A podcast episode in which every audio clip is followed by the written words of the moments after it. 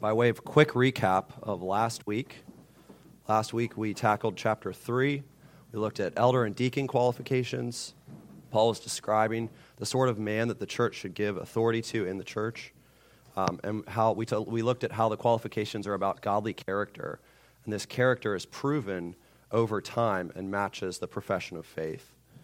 Um, and then we had Paul's purpose statement in writing this epistle uh, in verses 14 through 15.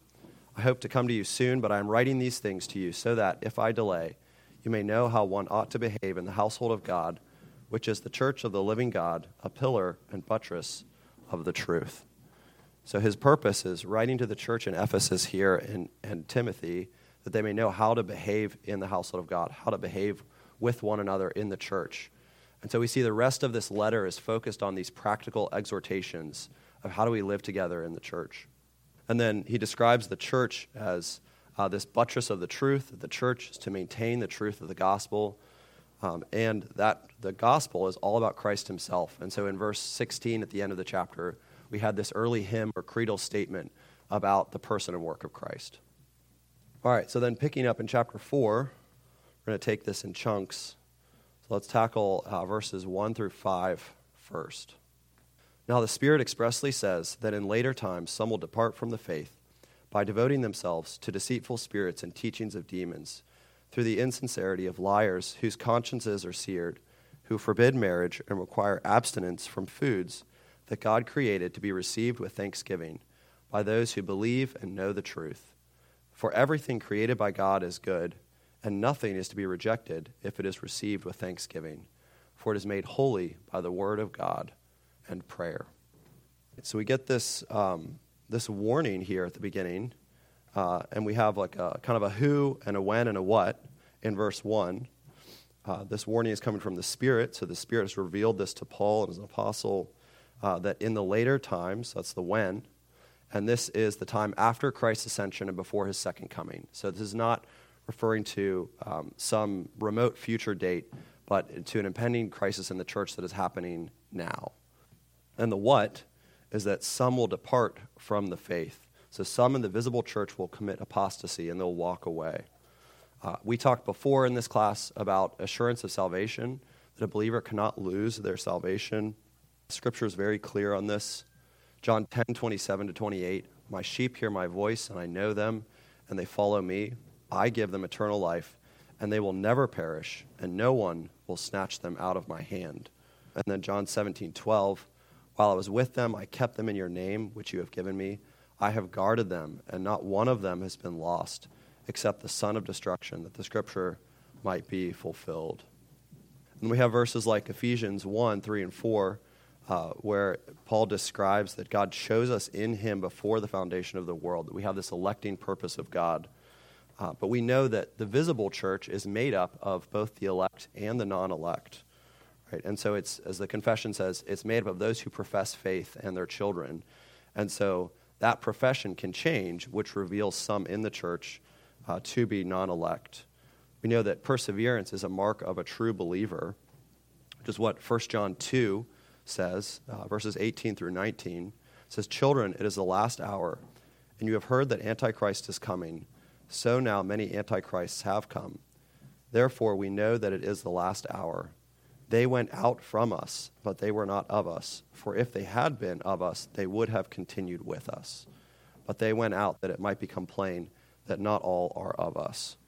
Right, so we see this going out as a mark of them not actually being part of the the true, the invisible church. Now, it's also possible for a believer to, part, to, to depart for some time, but they will come back because this is kind of remaining with the church is a mark of perseverance of the saints. Um, and Dennis pointed out several weeks ago uh, that God uses warnings. So, this is a warning for us. God uses warnings for the perseverance of the saints. Uh, that the true believer trembles at the threatenings, as the Westminster Confession on Saving Faith says in chapter 14, that that is a mark of real faith. So then, how does this apostasy reveal itself? reveals itself by these uh, devoting themselves to deceitful spirits and teachings of demons through the insincerity of liars whose consciences are seared. So, Paul is getting back to false teaching. We talked about this a lot in chapter 1, how this epistle is focused on false teaching and the danger of it. And here again is a reminder of why this is such a big deal. Uh, and this is a warning for Timothy in the Ephesian church, and it's a warning for the church of all ages. Um, and we had some of the content of that false teaching in chapter 1, and Paul is going to go into more detail here in these verses.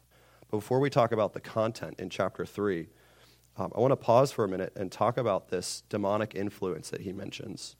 False teaching is not just you know, the silly whims of some individual, it's actually fueled by demonic activity. Uh, we see this elsewhere in Scripture as well. 1 John 4 1 Beloved, do not believe every spirit, but test the spirits to see whether they are from God. For many false prophets have gone out into the world. Um, Ephesians 6:12, he's talking about putting on the full armor of God, the spiritual warfare that we have. And he says, "For we do not wrestle against flesh and blood, but against the rulers, against the authorities, against the cosmic powers over this present darkness, against the spiritual forces of evil in the heavenly places." So I think what Paul is describing in 1 Timothy is that uh, demons are using these false teachers to attack the church and to keep the lost in unbelief. And this is actually not something that's new to the New Testament. We see it in the Old Testament as well, that this Old Testament idolatry was the work of demons. There's a very interesting passage in Leviticus 17, and it's describing how the people of Israel, when they come into the land, they must only sacrifice at the tabernacle. They're not to follow the practices of the pagan nations in sacrificing anywhere. The pagan nations would have shrines kind of on hillsides all over the place, just dotted the countryside. Um, and the Lord is very clear that they are not to do that because there's demons behind this pagan idolatry. And so the end of this paragraph here in Leviticus 17 says this So they shall no more sacrifice their sacrifices to goat demons after whom they whore. This shall be a statute forever for them throughout their generations. Right? And they're avoiding that by sacrificing only in the tabernacle to the Lord explicitly. We also see the idea of these deceitful spirits that, uh, that Paul mentioned in 1 Timothy in the Old Testament as well. Um, a classic example of this is the end of the life of Ahab.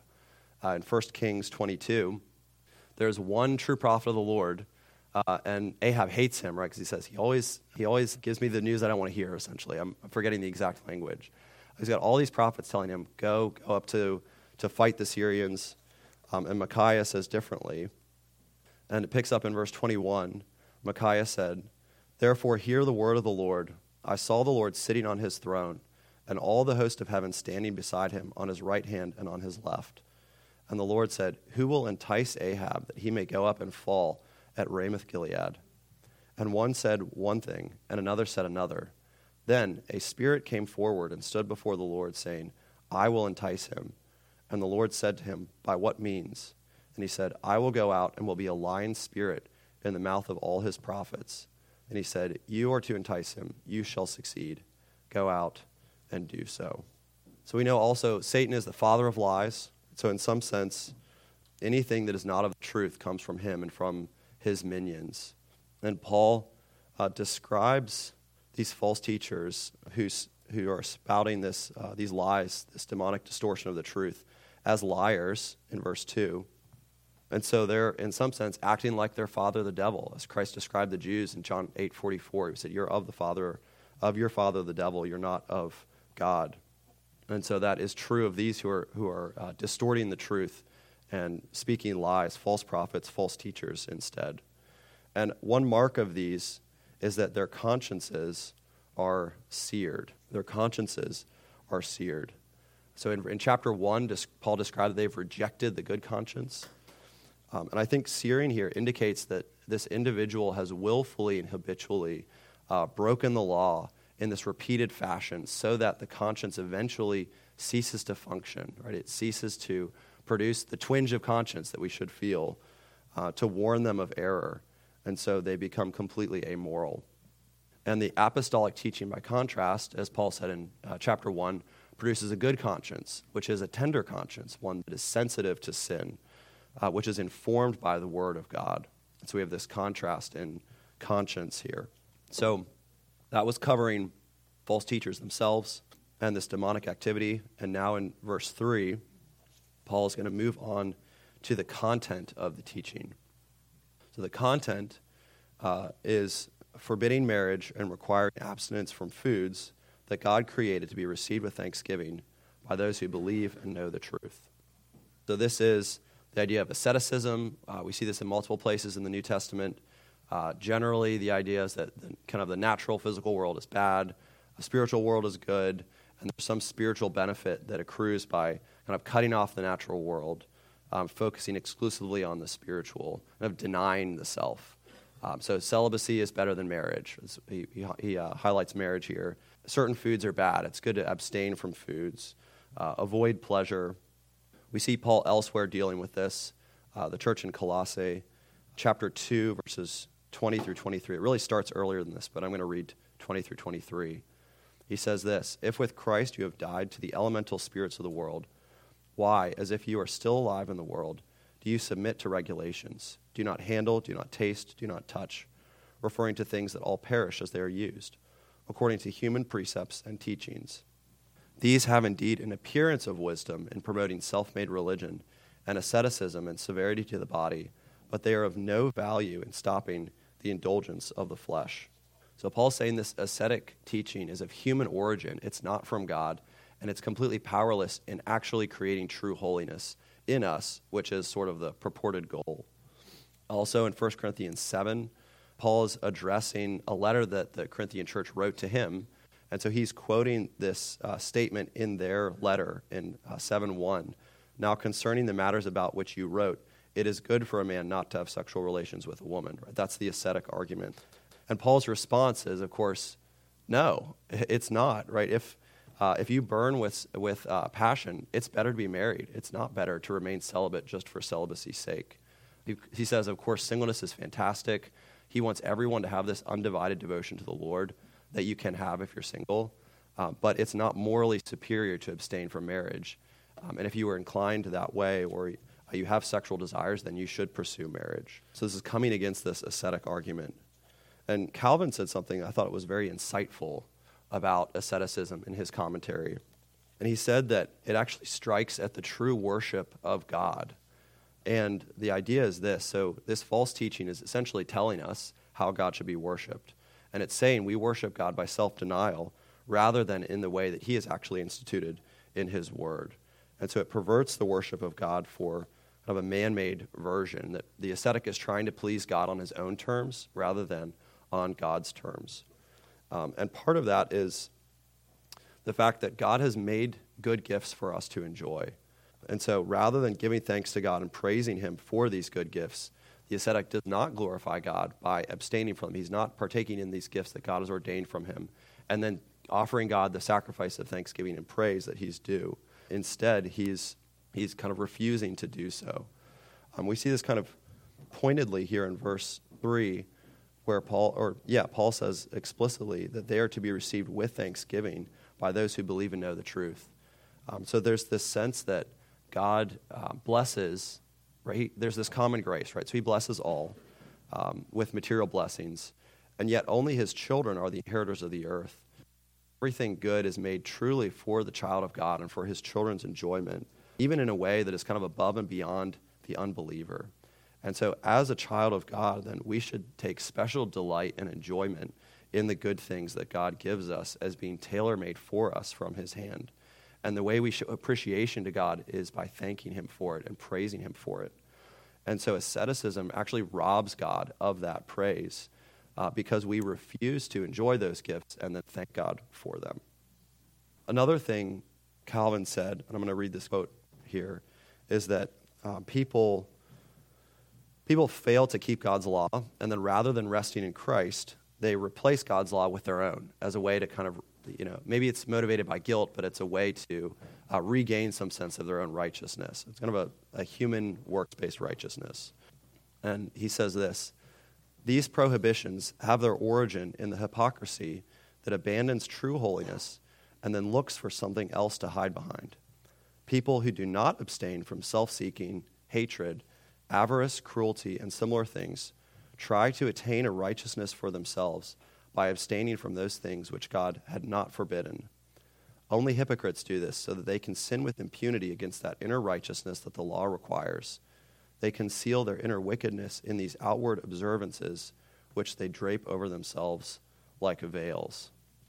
I thought that was such an apt description of what the Pharisees did. This is exactly what they did, right? Creating their own laws and then keeping those um, and failing, uh, failing to keep God's law, right? And we see that in Matthew 23 when Christ is describing these or pronouncing these woes against the Pharisees. Um, it's full of this kind of attitude. And I think we all have some tendency to do the same. And we think we do well in one area and we're not so good in another. And so in our own minds, we kind of tend to, you know, this one's more important because this is what I do well. And the other one's not as important because I don't do so well in that area. And then we can go around and judge others and feel good about ourselves because we're really good at this one thing. And I think, you know, thinking about our society, our society is full of this kind of attitude of replacing God's law with our uh, whatever own, our own moral code that we come up with.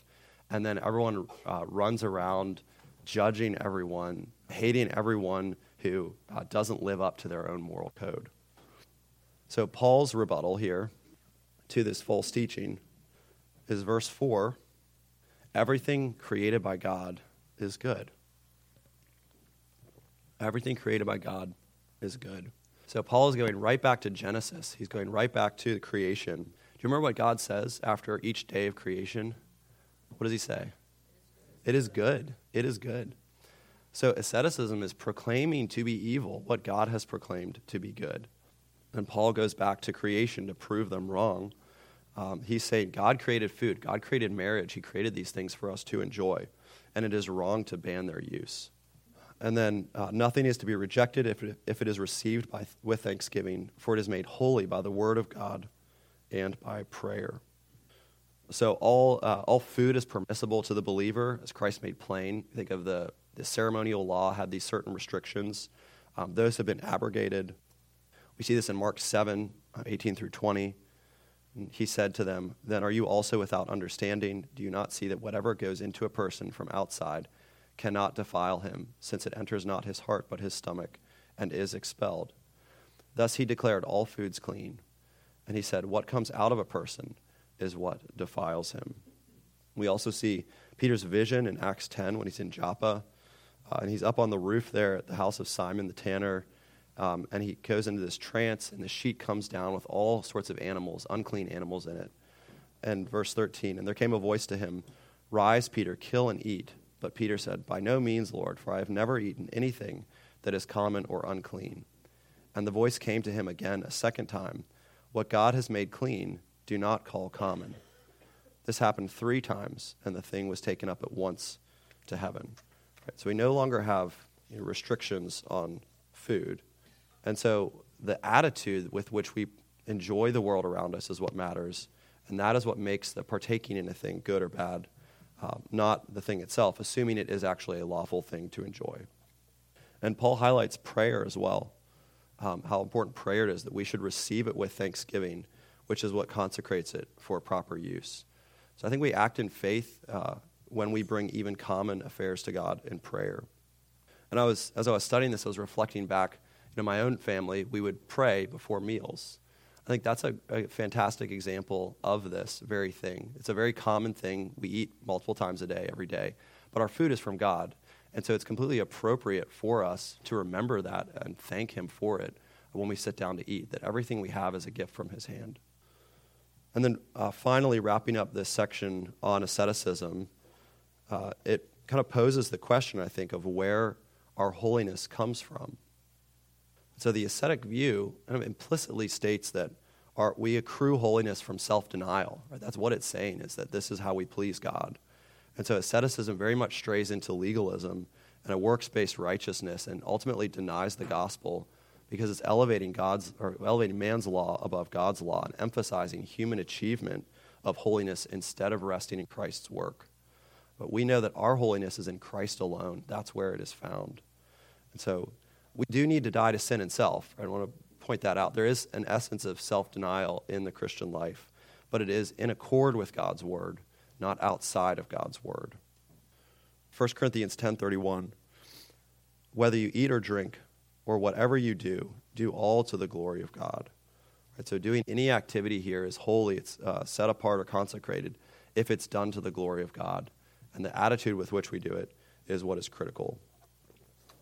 Let's move on to the next section. I will read uh, verses, we're going to take uh, 6 through 10 and then 11 through 16. But I want to talk about uh, structure here for a minute because it's very interesting what Paul does with the rest of the chapter here in terms of structure. So 1 Timothy 4 6 says, If you put these things before the brothers, you'll be a good servant of Christ Jesus, being trained in the words of the faith and of the good doctrine you have followed. So 4 6, he's saying, Teach, put these things, put these things before the brothers, teach these things, and then train yourself, be trained in, uh, the, in the words of the faith and the good doctrine, be trained in godliness. And then uh, 11, command and teach these things. Let no one despise you for your youth, but set the believers an example in speech, in conduct, in love, in faith, in purity. So he's, he's saying again, teach the flock more strongly, command and teach these things, and then set an example for them. So the first one is be trained in godliness yourself, and then the second paragraph is be an example to the flock. So in order to be the example, Timothy first has to be trained in godliness for himself. That sequence matters. Uh, there's an emphasis here on teaching that we see in uh, 6 and 11. The beginning of each of these paragraphs is a reminder to Timothy to teach, uh, to teach the flock of God. Put these things before the brothers, command and teach these things. Um, and that emphasizes the fact that this is how we fight error, the error of 1 through 5. We fight it with the truth. So Paul's urging Timothy to repeatedly teach the truth to the congregation. That's how he can fortify them against this error of false teaching. And we need repetition. Uh, we're apt to forget. Uh, Calvin said a wise pastor emphasizes core truths over and over again, and the saints should not get tired of hearing them because we should know in humility that we actually need it, that we are prone to forget. Uh, in Scripture, we see the, this call to repetition uh, elsewhere as well. 2 Peter 1 12. Therefore, I intend always to remind you of these qualities though you know them and are established in the truth you have. He's saying, You know them, but I'm going to remind you of them anyway. And then 3 1, this is now the second letter I'm writing to you, beloved. In both of them, I'm stirring up your sincere mind by way of reminder. Paul does this in other of his letters as well. Deuteronomy 8 is a classic chapter in this regard. Moses speaking to the people of Israel before they enter the promised land, telling them to remember God, and we see this uh, remember, do not forget pattern all throughout the chapter. Uh, verse 2 You shall remember the whole way that the Lord your God has led you. 11 Take care lest you forget the Lord your God. 18 You shall remember the Lord your God. 19 If you forget the Lord your God and go after other gods. So again and again, there's this repetition here. So Paul, likewise, is exhorting Timothy multiple times to do what he's been called to do, which is to teach the full counsel of God uh, to his flock.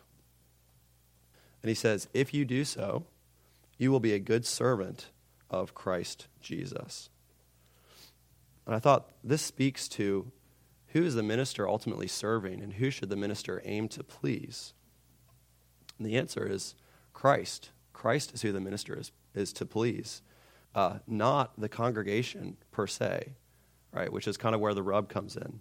So uh, the minister has to be concerned to please Christ rather than to be concerned with the praises of men.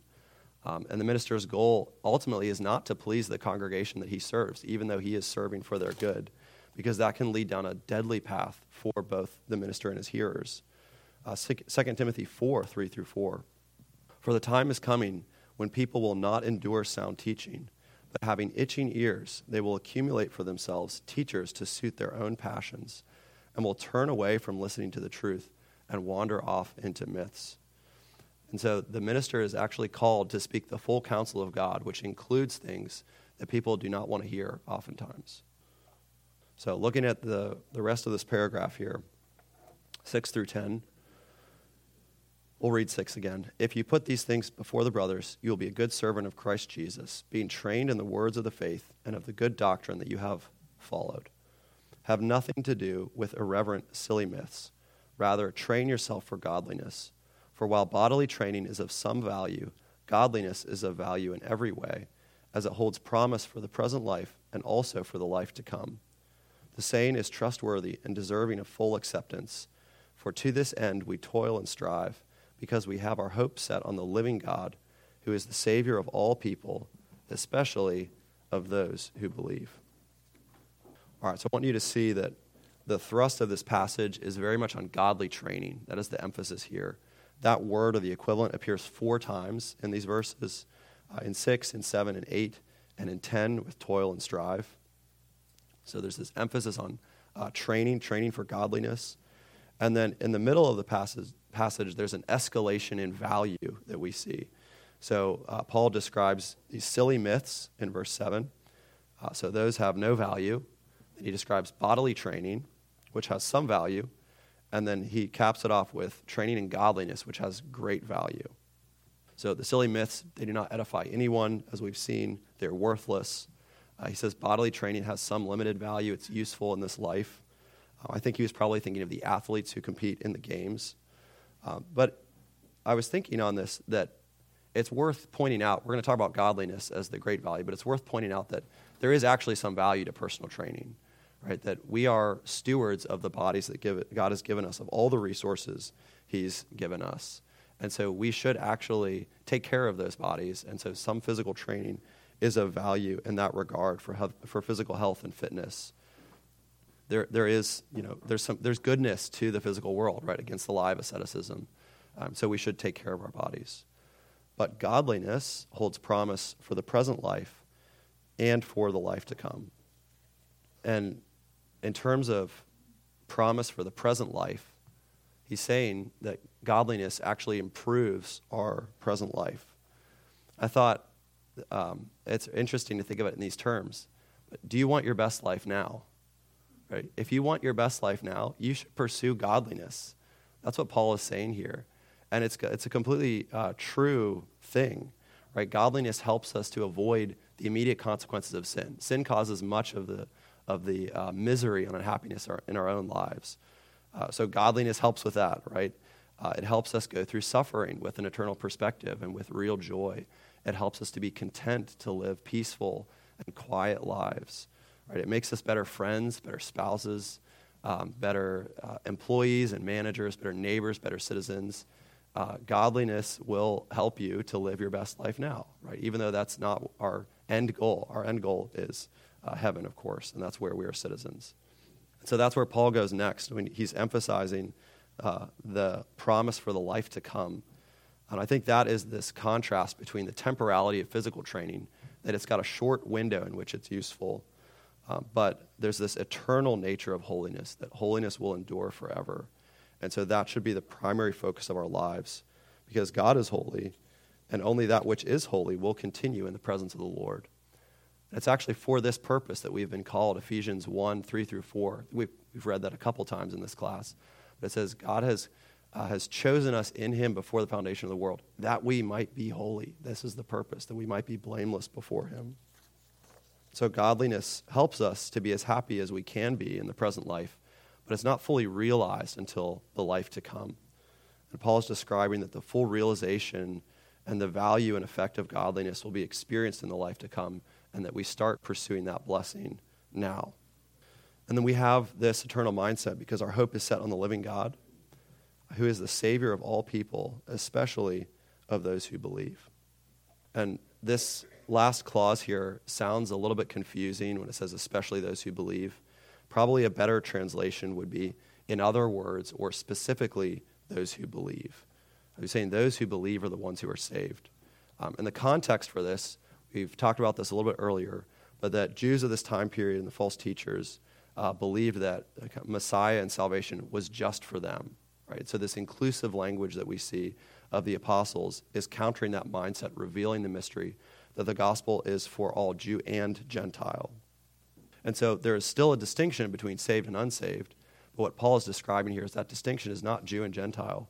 The distinction is those who believe versus those who do not. So, how do we train ourselves for godliness? Paul's focused on this idea of training. Training uh, suggests discipline and rigor. It takes effort, it takes discipline.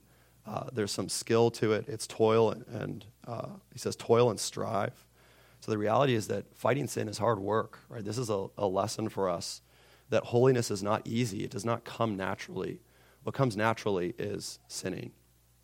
We are by nature lovers of self, not lovers of God. And so we need to be transformed by the renewing of our minds, as Romans 12, 2 says. And that transformation happens through the spiritual disciplines.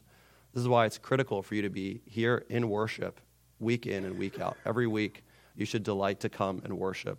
God, God uses corporate worship to change us, to shape us, to reorient our hearts, to shape our uh, perspectives, to give us an eternal mindset so that we long for heaven.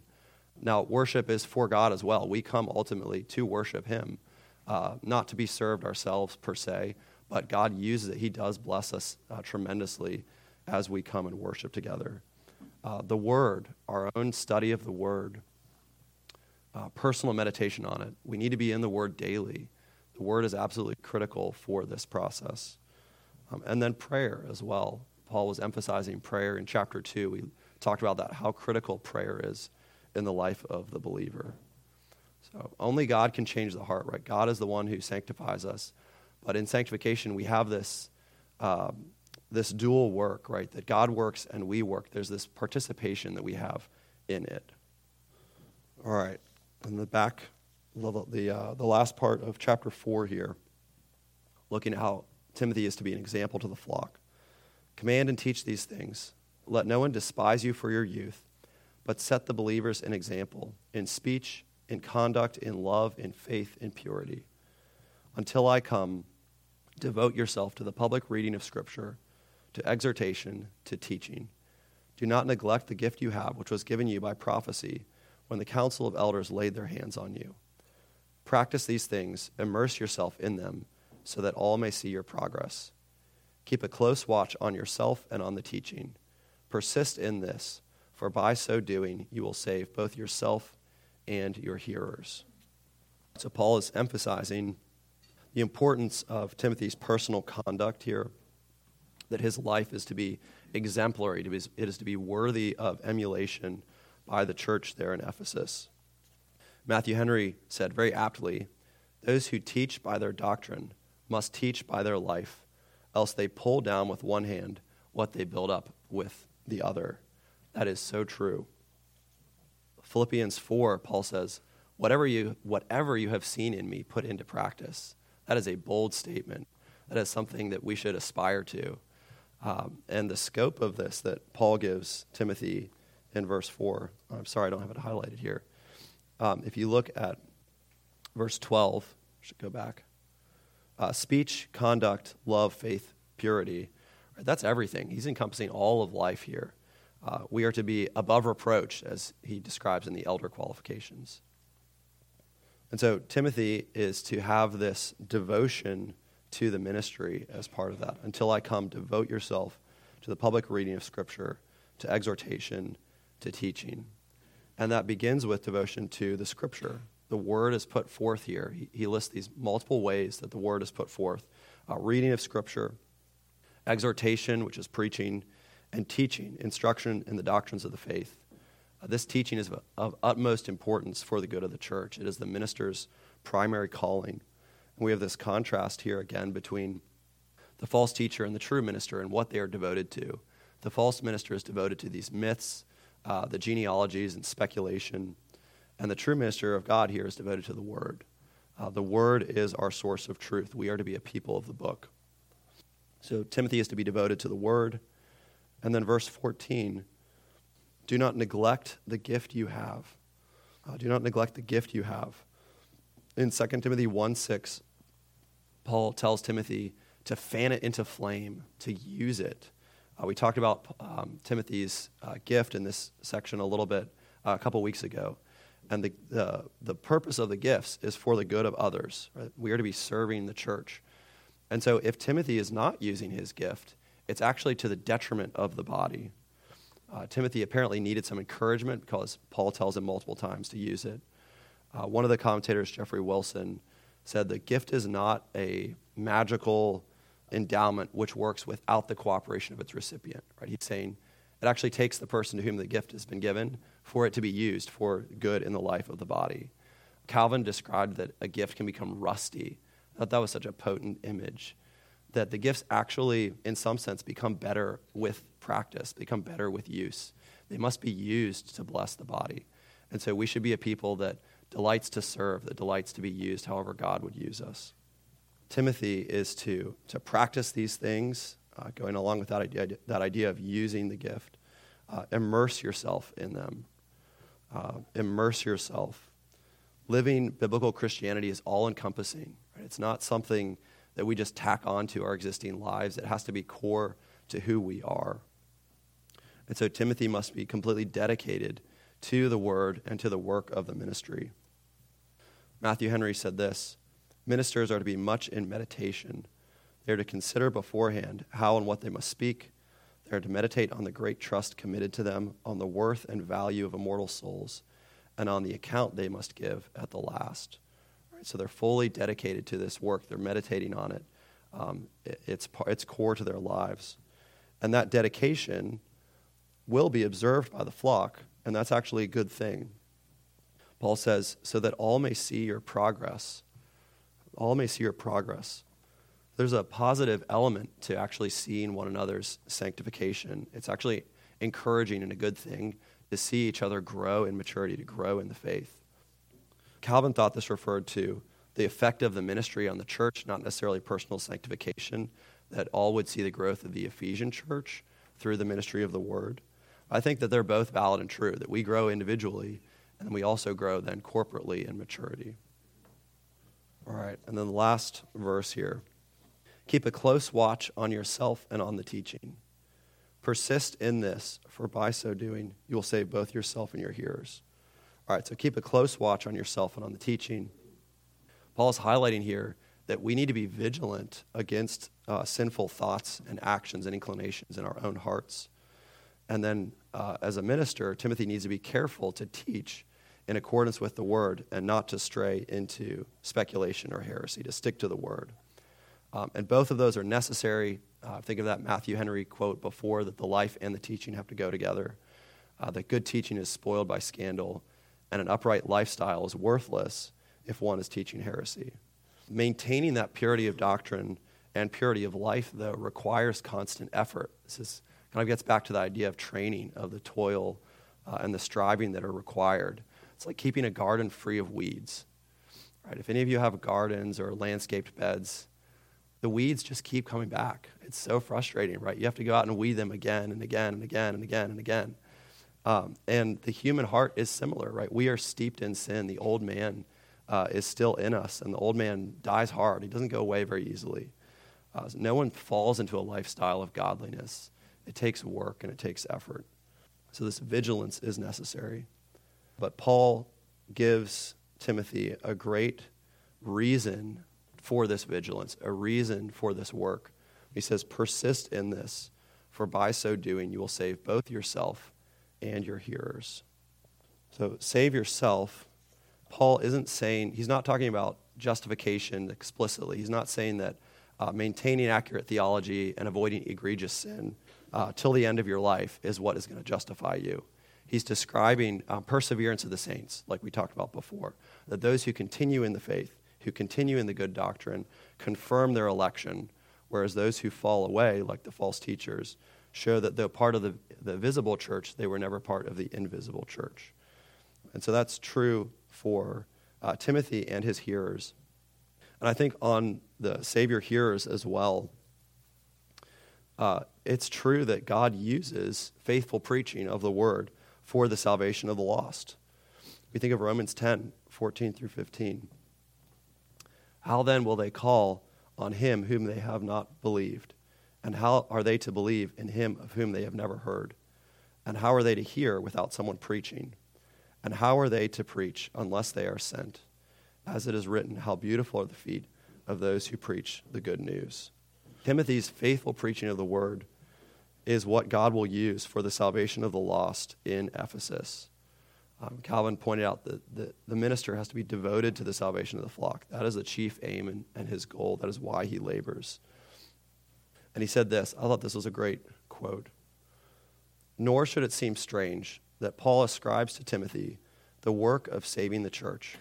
For all that are won for God are saved, and it is by the preaching of the gospel that we are gathered to Christ. And just as the unfaithfulness or negligence of a pastor is fatal to the church, so it is right for its salvation to be ascribed to his faithfulness and diligence. It is indeed true that it is God alone who saves, and not even the smallest part of his glory can be rightly transferred to men. But God's glory is in no way diminished by his using the labor of men in bestowing salvation. So our salvation is God's gift as it comes from him alone, and only his power can bring it about. God alone is the author of salvation but this does not exclude the ministry of men, for the well being of the church depends on that ministry. So God is the author and the finisher of our faith, right? But he uses means, especially ministers, pastors in the church. And so this should be a great encouragement to the minister, to the full time servant of the word, to persevere in that work and to do it with excellence, because that is what God uses for the good of his people, for the salvation of the lost. So that's going to wrap us up with chapter 4. And we'll use our remaining time to start into chapter 5. All right, chapter 5 is starting a new section. My voice to last another 10 minutes here of how we, how we treat specific groups within the body, how we interact with one another within the church. He's going to talk about showing honor to others in the church. Uh, verses 1 and 2, he's talking about church members generally and he uh, calls out the elderly specifically. Um, and then uh, 3 through 16, talking about widows. So we'll try and tackle those first two today, and then we'll pick up with ministers next week. Uh, so ministers, officers, 17 through 25, and then slaves and masters gets into chapter 6. Let's look at 1 and 2. Do not rebuke an older man, but encourage him as you would a father. Younger men as brothers, older women as mothers younger women as sisters in all purity. So, this respectful uh, dealing with one another as church members, I want to point out this familial language that he uses. Um, the older men as fathers, younger men as brothers, mothers, sisters, that we are to treat each other in the church as family in some respect. We're to have that kind of affection and regard for one another. We're to show respect to one another. And so he's, he's saying here, we honor the aged and the elderly by treating them with special gentleness, just like you would treat your own elderly parent, for instance. Like that's the kind of gentleness that we should have with one another. Um, we are to be encouragers to each other rather than being harsh with one another. Um, and Paul isn't saying here that we never rebuke one another when he's talking about encouragement, but I think he's speaking to the manner in which it is done that we're to do it with gentleness and tenderness, with love for one another. Uh, part of this exhortation uh, must be um, exhortation toward holiness um, and cautioning against sin. Uh, Hebrews 3 12 to 13. Take care, brothers, lest there be in any of you an evil, unbelieving heart, leading you to fall away from the living God. But exhort one another every day, as long as it is called today, that none of you may be hardened by the deceitfulness of sin. Right? So we are to have hard conversations with one another um, at times to warn each other against the deceitfulness of sin. Uh, but there's this um, love and affection and gentleness that should be part of that effort. And then um, Paul adds this extra clause in regard to the younger women.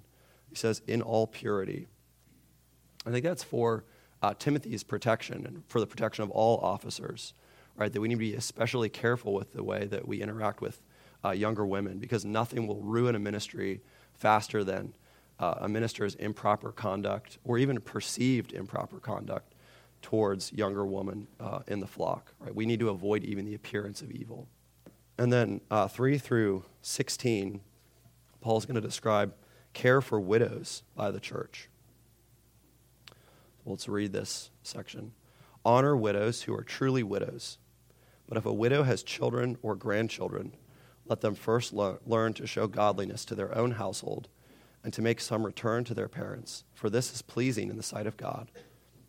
She who is truly a widow, left all alone, has set her hope on God and continues in supplications and prayers night and day. But she who is self indulgent is dead even while she lives. Command these things as well, so that they may be without reproach. But if anyone does not provide for his relatives, and especially for members of his household, he has denied the faith and is worse than an unbeliever. Let a widow be enrolled if she is not less than 60 years of age, having been the wife of one husband, and having a reputation for good works. If she has brought up children, has shown hospitality, has washed the feet of the saints, has cared for the afflicted, and has devoted herself to every good work. But refuse to enroll younger widows, for when their passions uh, draw them away from Christ, they desire to marry, and so incur condemnation for having abandoned their former faith. Besides that, they learn to be idlers, going about from house to house, and not only idlers, but gossips and busybodies, saying what they should not. So I would have younger widows marry, bear children, manage their households, and give the adversary no occasion for slander. For some have already strayed after Satan. If any believing woman has relatives who are widows, let her care for them. Let the church not be burdened, so that it may care for those who are truly widows. All right, so Paul's describing care for widows in the church. Uh, caring for widows was something that the church took up from its earliest days. Uh, this practice actually occasioned the institution of the office of deacon in Acts 6. We have this principle of caring for the destitute that we see in James 1 uh, 27. Religion that is pure and undefiled before God the Father is this to visit orphans and widows in their affliction, and to keep oneself unstained from the world. Uh, so we have this principle of caring for the destitute, but there's wisdom in how that principle is applied. Hence, we have Paul's practical instructions here and qualifications for support of the needy widows in this passage. So, Paul gives us a number of requirements here.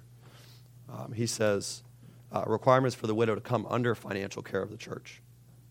He says, first, truly a widow. He says it in verse 3, he says it in verse uh, 5 as well. So, no other family around is what he's saying, right? If there are children or grandchildren that are grown, they should provide for their mother or grandmother's needs, not the church. Um, and he's very strong on this, uh, looking at the, the other verses in this paragraph, um, that failing to do so is a violation of the fifth commandment. Uh, fa- uh, family failing to care for a widowed mother is a violation of the fifth commandment. And he says in verse 8 that neglecting this responsibility is tantamount to a denial of the faith. It's very, very strong. It's evidence of a serious lack of the fruits of repentance unto life because it so brazenly breaks God's law here. Um, this also uh, is the principle, creates the principle that family has the first responsibility to care for the needy in society. We're to care for our own needy family members. And then the church comes in. Church is kind of that second tier there. They come in where the family is lacking. So the widow needs to be truly a widow. Uh, then, uh, verse 5, uh, she has set her hope on God. Right? So she's uh, trusting God. She's entrusted herself to Him, especially in the absence of other support here. Uh, she's a godly believer. She has this undivided devotion to the Lord that Paul describes in 1 Corinthians 7. And we see real uh, fruit of her hope in God demonstrated in her prayer life. It says she continues in supplications and prayers night and day. She knows God, she communes with Him continually. Uh, makes me think of the example of Anna in Luke 2. Many of you are probably familiar with Anna so widow, uh, widowed, and then uh, worshiped and prayed in the tabernacle night and day. So we've got this uh, godly widow who's, who has no family uh, and is also um, elderly. So age 60, we see in verse 9. Um, anyone under the age of 60 uh, should be capable of remarrying or providing for her own needs of working. Uh, wife of one husband, verse 9. Uh, this is actually the same phrase used in chapter 3 in the qualifications for elders and deacons, except now it's applied to the godly widows.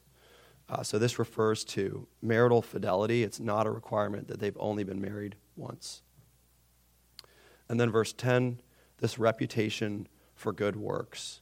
Uh, brought up children, shown hospitality, washed the feet of the saints, cared for the afflicted, uh, has devoted herself to every good work. The picture is one who has fulfilled her calling as a wife, as a mother, as a member of the church, caring for the, the needs of others in each of these spheres. And now the church cares for her in her time of need. So those are the requirements. And then Paul actually specifically calls out some who should not be included in verses 11 through 15. And those are younger widows, so those under the age of uh, 60. And the reason he gives uh, is that um, their passions may draw them away from Christ, and they may uh, learn to be idlers and gossips and busybodies. So I think what Paul is getting at here is this uh, if a widow uh, receives full time support, then she's not working. Um, if she's a younger widow here, she might not have children, uh, which means that she's got a lot of time on her hands. Um, and it's not good for anyone to be idle and to have a lot of time on our hands. Temptation to sin can abound. We actually do best when we have real responsibilities uh, to attend to. And so this might be especially a problem for younger, less mature widows. So Paul is highlighting here gossip and the temptation to marry outside the church as dangers of this. Um, younger widows who don't need to remarry for financial support uh, may nevertheless eventually be tempted to marry an unbeliever due to passions and led away from the faith. Um, in this time period, it was customary for a wife to assume the religion of her husband. And so if she marries, well, we're never to marry outside the Lord, but uh, if she marries outside the Lord and assumes the, re- the religion of her husband, then that's this abandoning her former faith that Paul is talking about. Uh, Paul is, of course, not condemning uh, remarriage. He says that's actually what they should do in verse 14. He's concerned with marrying in the Lord and living upright lives. So, younger widows, instead of coming under the care of the church, he's saying they should marry, they should have children, they should fulfill their calling, including caring for older widows in their own families. So, this passage uh, describes destitute widows without family who are over 60, and then all others are presumed capable of remarrying or being cared for by their own families so that the church is not burdened. And the church should care for those who are truly destitute. And as we wrap up here, I want to jump back to verse 6 because Paul says something very striking. And I skipped over it uh, for the sake of laying out the qualifications in order. So he's contrasting the godly widow with one who is self indulgent. and he says, But she who is self indulgent is dead, is dead even while she lives. She is dead even while she lives. So, self indulgence is this uh, self centered life, living for ourselves, living for pleasure. Uh, this comes very naturally to us as sinners. Uh, and I think in our society, particularly, this is a problem. That we have a very therapeutic society and holds forth the, this lie that uh, you're only really living if you are indulging yourself to the max, right? Whatever passion or impulse crosses your mind, that's what it means to be a self actualized person, right? Um, and so, it's, in many ways, it's the mantra of our age that it's bad to stifle your self expression. Um, and the advice that we receive is about it as well uh, self care, right? Take care of yourself. Um, that's necessary in some cases, but I think it can be easily um, used as an excuse for self indulgence. You know, believe in yourself, avoid low self esteem. Uh, the reality is that looking out for number one and thinking highly of ourselves is our default. That's very easy for us, that comes naturally to us. Uh, but Paul says that one who is self indulgent is dead even while she lives. And so this self indulgence is reflective of a state of uh, spiritual deadness. There's no spiritual fruit um, in this person if they are marked by self indulgence. Um, and I think the reality is that even in this life, living for self doesn't lead to happiness and fulfillment. Right? We see this in us. If you, you look at celebrities, right? How many celebrities are like, is this all there is to life? You know, they're completely unfulfilled, even though we would think they have everything, they have every reason to be happy. The reality is, the more selfish, the more myopic we become, the less happy we actually are. So Christ's words ring, ring true, right? Whoever desires uh, to save his life will lose it, but whoever loses his life for my sake and for the sake of the gospel will find it. It is actually the life of selflessness and service that is paradoxically the fruitful and the fulfilling life. And so, Paul's exhortation to us, and I want to close with this, is that we should be encouraged to lean into our God given responsibilities rather than wishing we could shirk them. Right? I have the tendency to do this sometimes, to just wish, you know what, I've got a lot of responsibilities. It would be great if I could just set them aside. But that's not what we're called to. Um, Paul is saying here, in doing this, in embracing the responsibilities we've been given, we will bear much fruit and we will find fulfillment in living according to God's call to us. All right, we'll stop there. Thank you. Let me pray for us, and we'll go to the next service. Heavenly Father, we come before you. We thank you for your word. Uh, we thank you for this epistle. We do pray, Lord, that you give us grace uh, to be disciplined, to grow in godliness, uh, to fight sin, to fight uh, self indulgence, to embrace the responsibilities you have given us. Um, and we thank you for um, the great example you have given us in Christ Himself. Thank you again for the reminder of the resurrection. Uh, pray that we would go forth and worship you in joy, knowing how much you have done for us in Christ. We pray this in Jesus' name. Amen.